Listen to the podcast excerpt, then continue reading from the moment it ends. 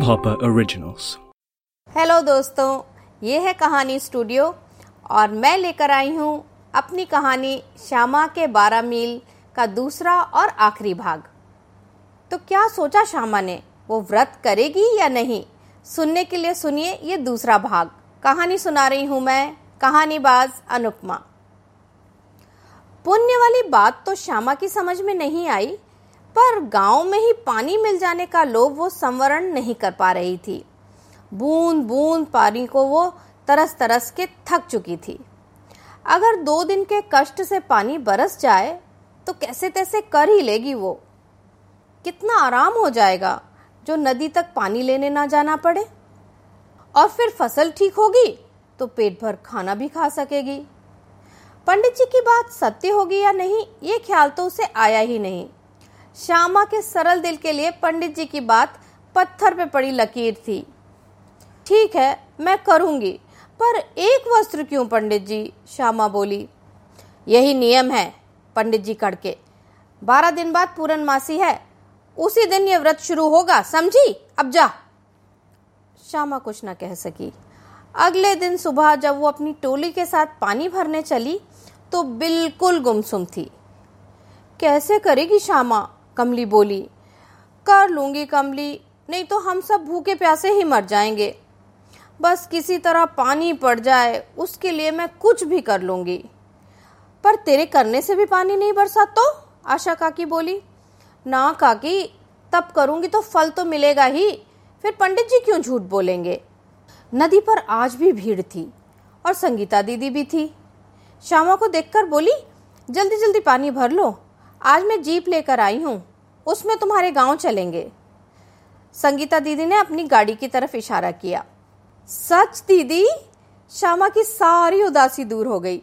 वो आज तक किसी गाड़ी में नहीं बैठी थी। सारी औरतें पानी भरकर जीप में बैठ गईं। आज का दिन कितना अच्छा है, कमली, श्यामा बोली। संगीता दीदी ने मुस्कुरा के पूछा, तुम लोगों के गाँव में क्या क्या खेती होती है? बारिश ठीक हो जाए तो चावल, गन्ना, दाल और गेहूँ हो जाता है। पर कुछ साल से पानी की इतनी तंगी है कि बस मुश्किल से गुजारे भर का अनाज होता है, कमली ने कहा। हमेशा से ऐसा ही है क्या? ना बेटी, पहले तो बड़ी अच्छी फ़सल होती थी, क्योंकि पानी की कोई कमी ही नहीं थी, आशा काकी बोली। फिर क्या हुआ? सारे तालाब सूख गए, बस। क्या तुम लोग मुझे वो सारी जगह दिखा सकती हो जहाँ तालाब और पोखर थे? संगीता दीदी ने पूछा। हाँ दीदी, क्यों नहीं? संगीता ने वो सारी जगह देखी जहाँ कभी भरपूर पानी था और उसको समझने में देर नहीं लगी कि पानी सूखने का क्या कारण है। एक तो गाँव में पेड़ न के बराबर थे, फिर बारिश के पानी के संरक्षण का कोई तरीका भी नहीं था। अगर मेहनत की जाए तो यहाँ पानी का स्तर बढ़ाना मुश्किल न होगा। इस गाँव में पानी की समस्या के लिए कुछ किया जा रहा है क्या? हाँ दीदी, कमली बोली, आने वाली पूर्णमासी को एक पूजा है, जिसे श्यामा करेगी। अच्छा क्या पूजा है? पूजा का विवरण सुनकर संगीता दंग रह गई। अरे, ये तो अमानवीय है। अरे, श्यामा, तू क्यों तैयार हो गई? ऐसे पानी पड़ जाता है क्या? हाँ दीदी पड़ जाता है। पंडित जी ने कहा है, उनकी बात कभी झूठी नहीं होती। दो दिन का ही तो कष्ट है। दीदी, मैं पानी भरते भरते तंग आ गई हूँ। सिर्फ़ दो गगरी में पूरा दिन कैसे निकले? अगर शाम को शौच भी जाना पड़ जाए तो ससुर चिल्लाने लग जाते हैं। दीदी, रात में चीख चीख के जग जाती हूँ कि पानी खत्म हो गया है। हर समय डर लगता है। अगर मेरे व्रत से गाँव में पानी बरस जाए तो मैं तो तर जाऊँगी, दीदी। चलो मान भी लिया कि पानी भी पड़ जाएगा। तो बरसातों के बाद क्या होगा, संगीता दीदी बोली। पता नहीं, दीदी, पर दो तीन महीने तो निकलेंगे ना। अच्छा और अगर पानी हमेशा के लिए इकट्ठा हो जाए गाँव में तो? तब तो ज़िंदगी स्वर्ग हो जाए, दीदी। तुम सब मेरे साथ काम करोगी गाँव में पानी बढ़ाने के लिए? हाँ दीदी, मैं करूँगी, श्यामा झट से बोली। पानी के लिए कुछ भी करूँगी। ठीक है, इस बारिश में हम पानी को वापस कुओं और पोखरों तक कैसे पहुंचाएँगे, ये सीखेंगे। दीदी, सच में ऐसा हो सकता है? हाँ बिल्कुल, संगीता दीदी बोली। कल से ही शुरू करते हैं, और श्यामा अपने व्रत के बारे में अभी भी सोच ले। क्या दीदी, अब तो करना ही पड़ेगा, श्यामा मिमी आई। चलो, तुम लोगों के लिए समोसे लाई थी, वो खा लो, फिर मैं तुम्हारे सरपंच से भी मिलती हूँ। कुछ और लोग भी चाहिएँगे इस काम के लिए। समोसे, दीदी, हमारे लिए। जल्दी दो ना। चार चार समोसे तीनों ने कब खा लिए उन्हें पता ही नहीं चला। बड़ी सी डकार लेके श्यामा बोली, वाह, दीदी, आज भर पेट खाया। मज़ा आ गया। तो कल से काम शुरू, श्यामा? घर में बता देना। हाँ दीदी। और सुनो, मैं पानी लेकर आऊँगी अपनी जीप में। तुम लोग नदी तक मत जाना कल। सुबह सात बजे यहीं पर आना। सच्ची दीदी श्यामा चहकी। अगले दिन से संगीता दीदी, जो कि पानी संकट पर बहुत काम कर रही थी, ठीक सात बजे अपनी टीम के साथ मीठो गाँव पहुँच गई। कुल मिला के गाँव के बारह लोग इस काम के लिए तैयार हुए थे। संगीता ने इस काम का नाम रखा था, मेरा पानी, मेरी ज़िम्मेदारी। गाँव वालों को प्रशिक्षण और जानकारी दी जाने लगी। पहली बात थी कि पेड़ लगाने होंगे और बारिश के पानी को वापस धरती में पहुँचाने के लिए वर्षा जल संरक्षण करना होगा। अब ये होगा कैसे? दीदी बोली, इसे हम कई तरीकों से करेंगे। गड्ढा खोदकर सीधे ज़मीन के अंदर पानी पहुंचाकर, खाई बनाकर रिचार्ज करके, कुओं का मुँह खोलकर उसमें पानी जाने देना और टैंक बनाकर उसमें बरसात का पानी जमा करना। ये सारे तरीके लागू करने में मैं आप लोगों की मदद करूँगी। कुछ काम तो हमें बारिश से पहले करना होगा। हाँ हाँ हम करेंगे, सब बोले। बस काम जोरों शोरों से शुरू हो गया। श्यामा सुबह से शाम तक काम करती कभी कभी देर शाम तक भी। उसके ससुर भी खुश थे कि गाँव में पानी आएगा। कभी कभी वो और उसका पति रमेश भी आ जाते थे काम करने। कुएँ खुल गए, टैंक बनाए जाने लगे, खाइयाँ खुदने लगी। और संगीता अपने साथ पौधे लाने लगी। बस अब बारिश का इंतज़ार था। तीन दिन बाद पूरन मासी थी। श्यामा को नींद आनी ही बंद हो गई। कैसे होगा बारिश वाला व्रत? पूर्णमासी से ठीक एक दिन पहले घने बादल घिर आए और सवेरे से ही बारिश शुरू हो गई। मेरा पानी मेरी ज़िम्मेदारी वाले सारे लोगों में खुशी की लहर दौड़ गई। पानी बरस गया, पानी बरस गया, जैसे अमृत बरस गया हो। अरे श्यामा, तेरी व्रत से जान छूटी, संगीता दीदी बोली। देख, पहले ही पानी पड़ गया। पता नहीं दीदी, पंडित जी क्या कहेंगे। पर श्यामा के ससुर बोले, ना छोरी, अब करने की ज़रूरत ना है। तू दीदी के काम पे ध्यान दे। पंडित जी तक बात पहुँची तो वो बोले, देखा, हमने क्या कहा था? छोरी के संकल्प लेते ही देवी प्रसन्न हो गई।